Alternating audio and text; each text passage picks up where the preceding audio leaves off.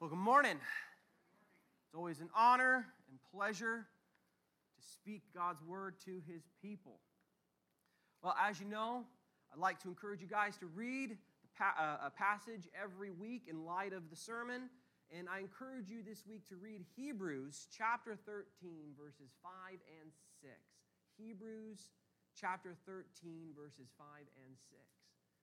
And I also want to encourage you guys to always be in prayer, praying as much you can, wherever you can, because prayer is the one thing that can always remind you that God is with you. Because you're talking with Him and He's listening. When you're like, Where is He? Just start talking, and then He'll tell you He's there. He'll tell you He's there and say, I got it all under control, so stop worrying and let me do all the work for you. And then lastly, I always encourage you guys to uh, be ready to, to possibly give the, the gospel to someone or just talk about the Lord with someone.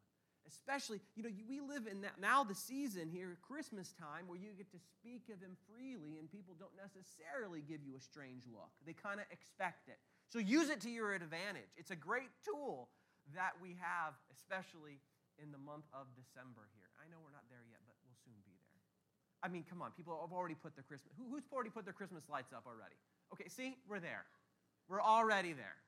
The turkey's gone, the tree goes up. That's just how it works.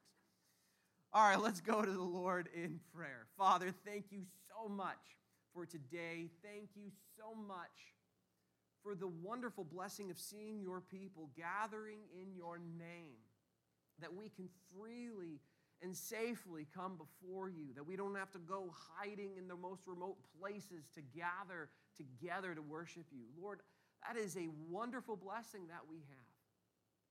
Thank you for that. Thank you for this place that we get to sit with a roof and not having to deal with all the ailments outside the cold, the heat, and the standard California weather. Lord, it is nicer to be inside. Thank you.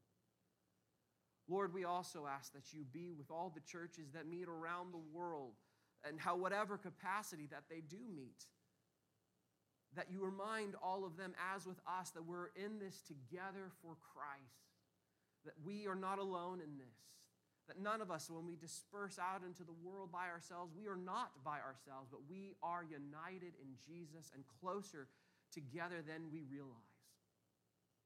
And we're all accomplishing the same goal of declaring you Lord in everything we do. Lord, we also ask that you now convict us of our sins, expose them, reveal them to us. We're good at justifying them. We're great lawyers of trying to say why we should hold on to this or that or why we need to do this or that. Lord, convict us and say, enough. And then encourage us to remind us that to say that it's already been forgiven.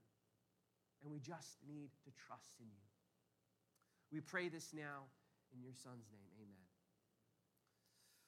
Okay, so our passage that we're going to be looking at today is 1 Thessalonians chapter 5, verse 8. And to summarize what Paul has been talking over in this section of Scripture, he's been writing all about Christ's return and why the Thessalonians should be encouraged by it. Paul has been trying to get them to realize that all their frets and all their worries about the day of Christ's return is of no use to them that rather they should look to that day with all joy and take comfort in the Lord's return. For Christ has taken care of everything for them. He has merited every blessing to prepare them for that day, as with us, and He has merited every blessing that comes with that day for them and for us. So, Paul has been stating over and over for them to live in light of such truths in their lives and to help them understand that they are now of a different status as they live in this world. That their life for them and for us, it's not just not having to worry or having a fear of dying anymore because of faith in Christ. But now, on top of that, they, as with us, we can live an empowered life that results in a joyful expectation of seeing Christ return, to see Him face to face. Every day you get to wake up to that. And this is what Paul has been trying to drive into their hearts and drive into their minds, as, as with us. That every day is another potential day of seeing Jesus at any moment, knowing that He is looking forward to seeing you. That's, you live, we live for that. Not just live because we're not afraid of death, but we live every day of like, today could be the day we see Christ.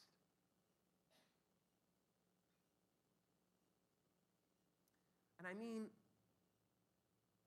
before we get into the text, I mean, isn't that a wonderful gospel truth to think on?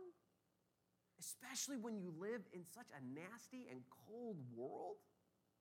I mean, think about it the most powerful being that has no end, that has no beginning, that upholds all of creation itself. That he's not only thinking of you, but he is looking forward to seeing you face to face. He cannot wait. You. And he cannot wait to be with you forever.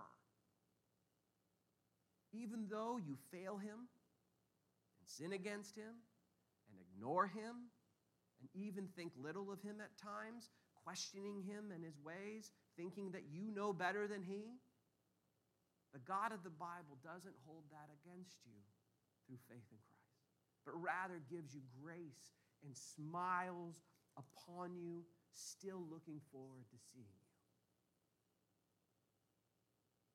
I mean, let's be honest. That's a hard truth to believe because that's not how the world's economy works when it comes to relationships. There's always a ceiling, there's always a stopping point when someone says, okay, enough is enough. You failed me enough, I'm out, okay? I'm done. I don't, I'm not excited to see you anymore. And I'm sure you have people in your life that you're not excited to see. It's true. But that's not how God works. That's not the economy of the gospel of God's grace towards his people. For he just gives more undeserved blessings to you in love. For that is the gospel truth over us now in Jesus. For Christ has taken care of everything for us to be in right relationship with God, to, to only enjoy His favor, His love, His blessings, and grace forever unconditionally.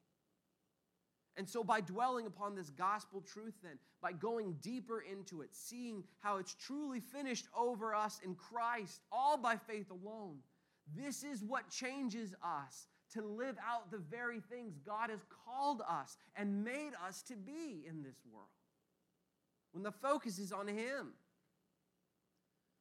And Paul's going to go over that today in our text. And our title, as you can see, is, is Remember What You Have in Christ. Think upon that. So we're going to look at our passage and, and to see then how free we are by faith in Christ so we can have rest in this truly exhausting world. Paul says in verse 1 of chapter 5, I'm sorry, 1 Thessalonians chapter 5 verse 8.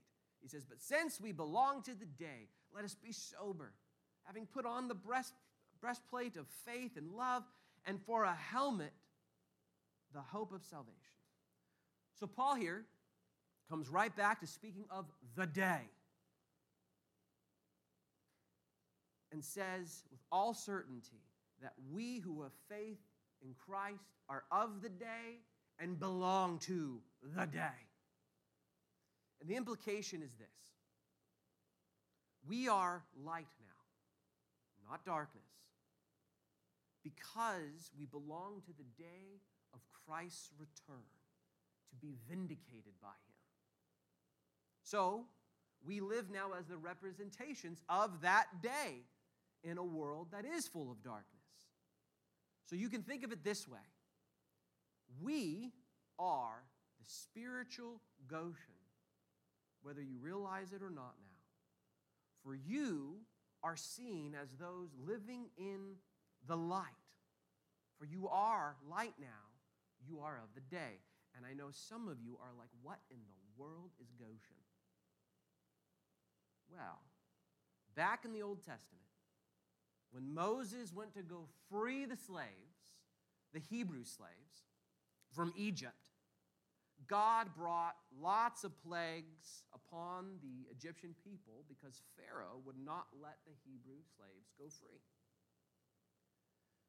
But the only place that the plagues didn't land on or hit or get involved with was where the Hebrew people dwelt in the land of Goshen. And you can read about it. I highly encourage you, read about it in Exodus chapter 8 through 10. Read about it. But the one plague where God's people really stood out in that they were the only ones who could clearly see and clearly understand the world around them was when God sent the plague of heavy darkness upon the land of Egypt. Only God's people in Goshen had light. Only they could see. Only they could then have joy and peace as they lived. Only they could understand their activity and truly enjoy each other's company, truly enjoying life. Because everyone and everywhere else was covered in gloomy darkness. All others did not know what they were doing or where they were going because they could not see because they were in heavy darkness. They couldn't enjoy other people's company or even really life itself, for they were of the night and not of the day. Exodus chapter 10, verses 21 through 23, 23 says this Then the Lord said to Moses, Stretch out your hand toward heaven, that there may be a darkness over the land of Egypt, a darkness to be felt. So Moses stretched out his hand towards heaven, and there was pitch darkness in all the land of Egypt for three days. They did not see one another, nor did they, nor did anyone rise from his place for three days. I mean, it was dark. But all the people of Israel had light where they lived. That's you. That's me. That's us. We're of the day. So, since we are of the day then, and we can see, all because we have faith in Christ, unlike the world, Paul says, hey, you're of the day here. So let us be sober in verse 8. And we covered the word sober before last week. Sober having this meaning of living with all things, no matter what they are, living and interacting with them or, who, or whoever they are to the glory of Christ in his return for his honor, all unto him. There's another aspect then of sobriety that's hinted at here than in our text. Another different way of looking at it. For notice, Paul speaks of being sober in regards to armor now. Sobriety then should come about us because of this armor that we speak that, that he speaks of here and we're going to cover it in a moment yet for now you must realize this in regards to armor and being sober. That paul here is hinting at that there is a spiritual war that's happening around us. And we need to be sober to it and not ignore it because we're living in the day. We should be spiritually, uh, we are really spiritually awakened to it. And you can now see it clearly because you have the light. You're of the day. You're living in the land of Goshen. You are the land of Goshen. You can see the darkness around you. So don't ignore it. We have the light. We must not forget, Paul here is basically saying that this darkness which non believers are in and they live in, which we see, we must realize that this darkness has a prince over it, namely Satan. And he's there not only trying to make you think and that you're living in darkness. Okay, you're not. You're living in the light, but he's there to trick you, try to pull you into a darkness mindset of your life. But not only that, He's also there to accuse you of the darkness that you sometimes fall into because of your sin. He's there to accuse you of the darkness that you have in your past, to accuse you for your sins, to be more blunt, to accuse you of the sins of the past, the sins of the present, and the sins you're concerned about in the future. Because remember, the world lives in darkness, they're living in sin. And he's there to try to make you blinded by darkness with worry and fear and discouragement before God. Because remember, later on in this text, these Thessalonians, they're worried about the judgment. That's the whole point. Paul has to tell them, you're not destined for wrath. So there's a concern here amongst these Thessalonians about their life. To accuse you, to have you live in worry and fear and discouragement then before God, so that you don't live brightly in a world of darkness, but rather stay hidden and defeated by sin. So we must remember, we must be sober, Paul is saying, to its lies that will scream at you at times. See, the world, the flesh, and the devil will tell you lies in regards to darkness, okay? Will tell you lies saying, you, even though you're a Christian now, you believe in Jesus, saying you are not worthy enough to receive God's love and blessings. You're wasting your time with this Christian stuff because you keep struggling with the same dark sins. You shouldn't be here at church because you're a fake. Because your life outside of the church here is a train wreck. You're not a real Christian because real Christians don't have relational problems like you do. Real Christians don't struggle with lust, anger, pride, or worry, or jealousy, or sadness like you. God loves only good people, and you're not good because of your addictions and personal issues. God doesn't love you anymore because you're weak and you give into your sins way too much. And now He's angry with you and going to judge you for your sins. So just give up this fake Christian gig. You're not of the day of light, you're just faking it when you show up at church. Paul here says we must be sober to such lies that come about from the world of darkness. Remember, there's a war. There's a reason we're going to go over the armor. There's a reason why he's speaking of the armor. We are to be sober to it, these lies that come about. Because it's lies like those that will whittle you down to become self righteous where you just become judgmental of everyone because you're trying then to prove yourself to God that you are good enough for His love. You are good enough to be in the church. You are good enough. You are better than the rest, which is exhausting and useless because then you just become the spiritual snob who gets angry with people, who are harsh with people, and is not very gracious with people at all. Because you're trying to prove that I'm not of the darkness, I'm not like them or more for our context. If you're not sober to all those lies, I think this is what a lot of people struggle with. You begin to be blinded by the world's lies and become defeated because you're so overburdened by the law that you cannot keep. That the world constantly points out to you, saying and showing your failures to it, stating how useless you actually are before so that then you live in worry and fear of God because all you can see is your problems before Him. And then you buy into this world's lie and see Him like some angry father up there who just can't stand the way you live before Him.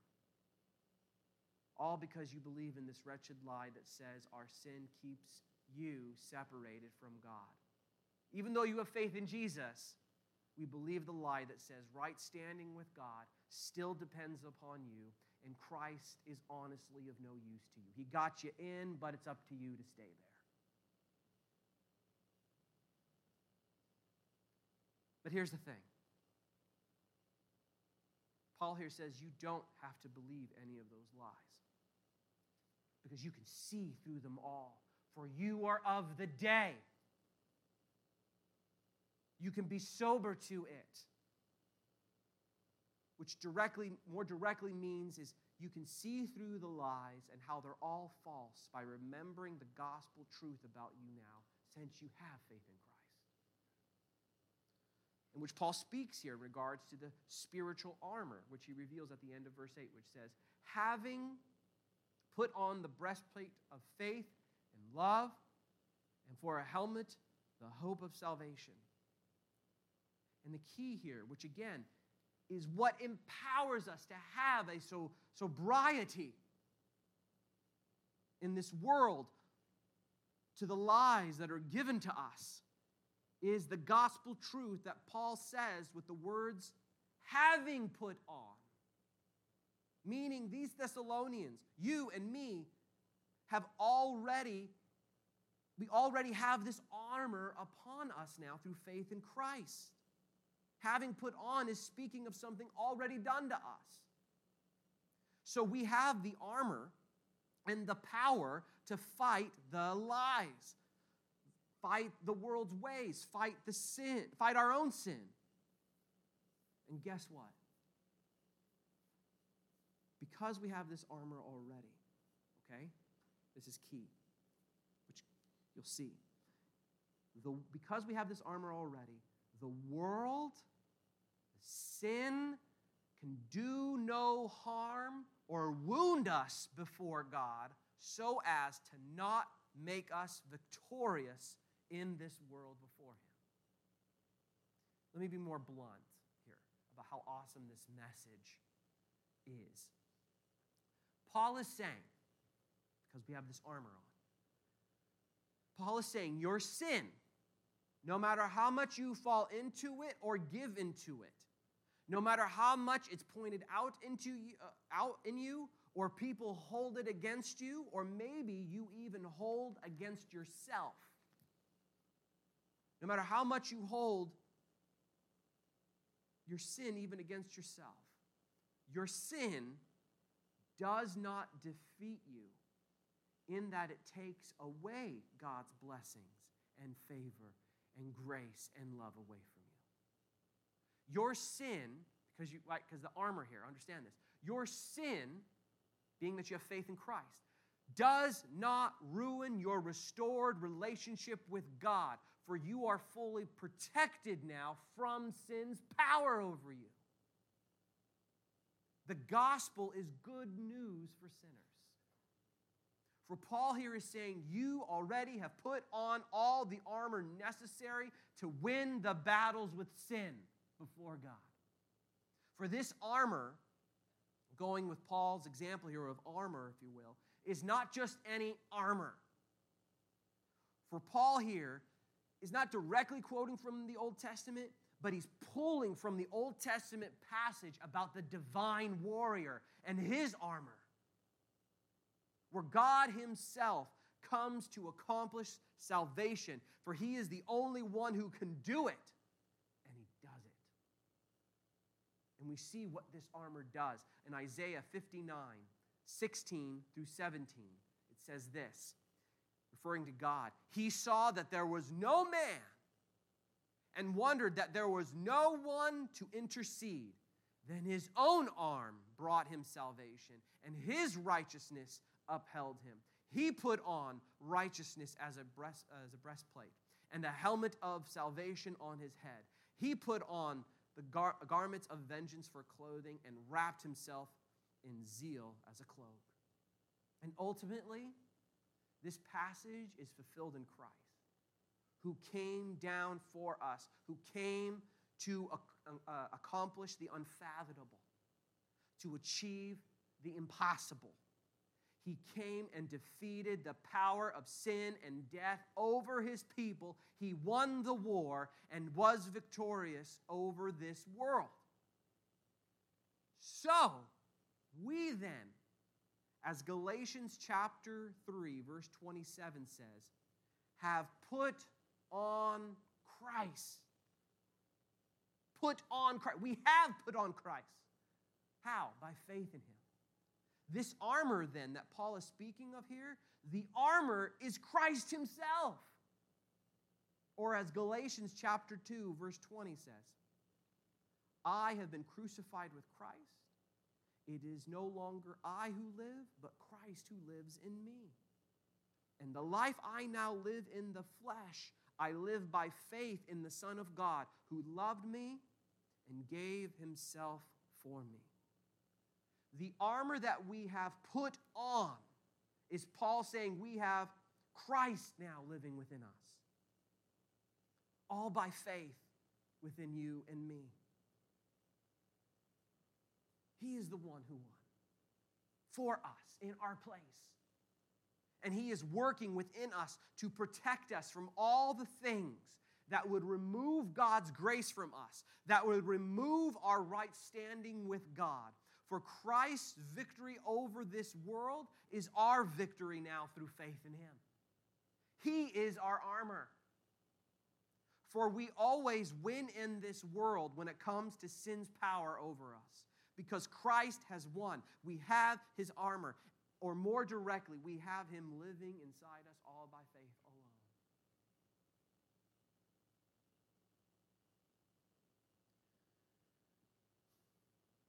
When God's when, when people say you fail, when God looks down, he sees, oh no, victory, because he sees his son. He sees the armor. For, see, because Christ will not let his armor fail that is protecting us. Christ is not a failure, nor is his armor. For he will not fail.